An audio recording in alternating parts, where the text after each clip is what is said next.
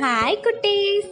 Welcome to சிறுவர் பூங்கா இன்னைக்கு நாம் ஆழ்வினை உடைமை அப்படிங்கிற அதிகாரத்திலிருந்து இருக்கிற ஒரு திருக்குறளை பற்றின கதையை தான் கேட்க போகிறோம் என்ன கதைன்னு கேட்கலாமா? ஒரு ஊரில் சுகன்யான்னு ஒரு பொண்ணு ஏழாம் வகுப்பு படிச்சுட்டு இருந்தா. அவ பள்ளிக்கூடத்தில் எப்பயுமே ஆண்டு விழா நடக்கும். அந்த ஆண்டு விழாவில் பாட்டு போட்டியும் நடக்கும். அந்த பாட்டு போட்டியில கலந்துக்கணும்னு இவளுக்கு ரொம்ப நாள் ஆசை. அவ எதிர்பார்த்தபடியே ஆண்டு விழாவும் வந்தது. பாட்டு போட்டியும் நடந்துச்சு. அந்த பாட்டு போட்டியில ஆர்வமா அவளோட பேரை கொடுத்துக்கிட்டா. ஆனா சுகன்யாவுக்கு சரியானபடி பாட்டு சொல்லித்தர யாருமே இல்ல.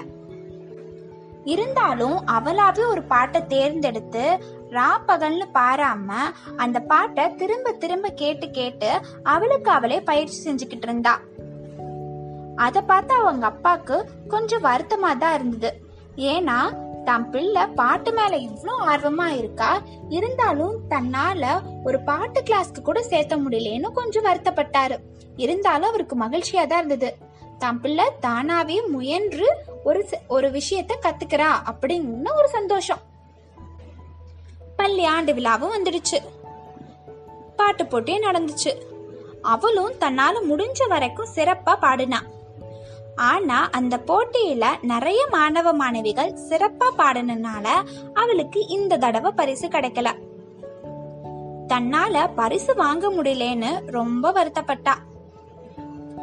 அதனால அவ முன்ன மாதிரி சரியா சாப்பிடுறதும் இல்ல யாருக்கிட்ட பேசுறதும் இல்லை. இத பார்த்து அவங்க அப்பா சுகன்யா கிட்ட சுகன்யா இங்க பாரு நீ உன்னோட திறமைய ஒரு போட்டியில வரும் முடிவுகளை வச்சு மதிப்பிடக்கூடாது. நம்ம கிட்ட என்ன திறமை இருக்குன்னு தெரிஞ்ச பிறகு அந்த திறமைய நாளுக்கு நாள் நம்மளால முடிஞ்ச வரைக்கும் வளர்த்திக்க பார்க்கணும். நம்ம ஒரு தடவை பயிற்சி செஞ்சா மட்டும் போதாது. தொடர்ந்து பயிற்சி செஞ்சுக்கிட்டே இருக்கணும். தொடர்ந்து பயிற்சி செஞ்சா அது முயற்சியா மாறும். அந்த முயற்சிக்கேற்ற பலன் கண்டிப்பா ஒரு நாள் நம்மளுக்கு கிடைக்கும்னு அவங்க அப்பா சொன்னாரு.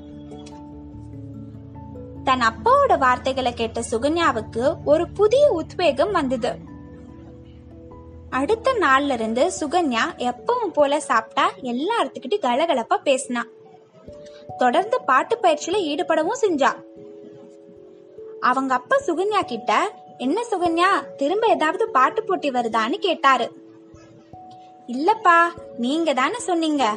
நம்ம திறமைய நாளுக்கு நாள் நாம தான் வளர்த்துக்கணும்னு. அதனால தான்ப்பா நான் பாட்டு பயிற்சி செஞ்சிட்டு இருக்கேன் அப்படின்னா.